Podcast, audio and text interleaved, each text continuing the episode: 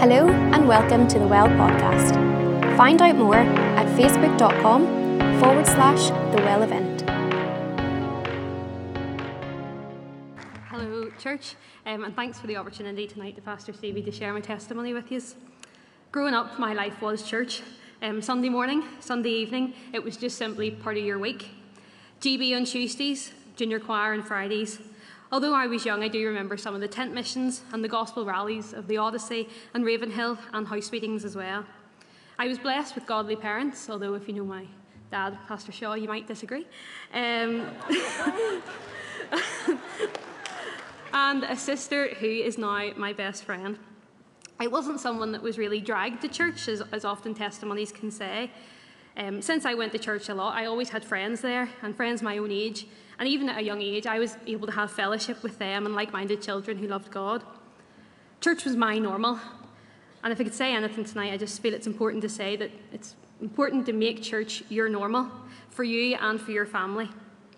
From this pulpit, I was constantly reminded that I had to make a choice whether I would live my life for God or whether I would live my life for the world.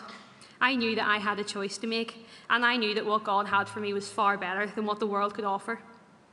I made a decision at the age of seven on a Sunday night in church under Pastor McConnell's ministry to be saved. And I've been saved ever since. In this house, you were and you are given constant revelations of God's love and what Jesus did for you on the cross.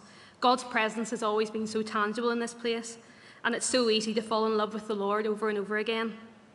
From a young age, I have been taught to get involved in church, and I've always been taught the importance of serving in the Lord's house. I try to live my life under the guidance of God's word, even though I still make mistakes and still don't have all the answers. I do have the assurance that I am saved and that I've got God on my side.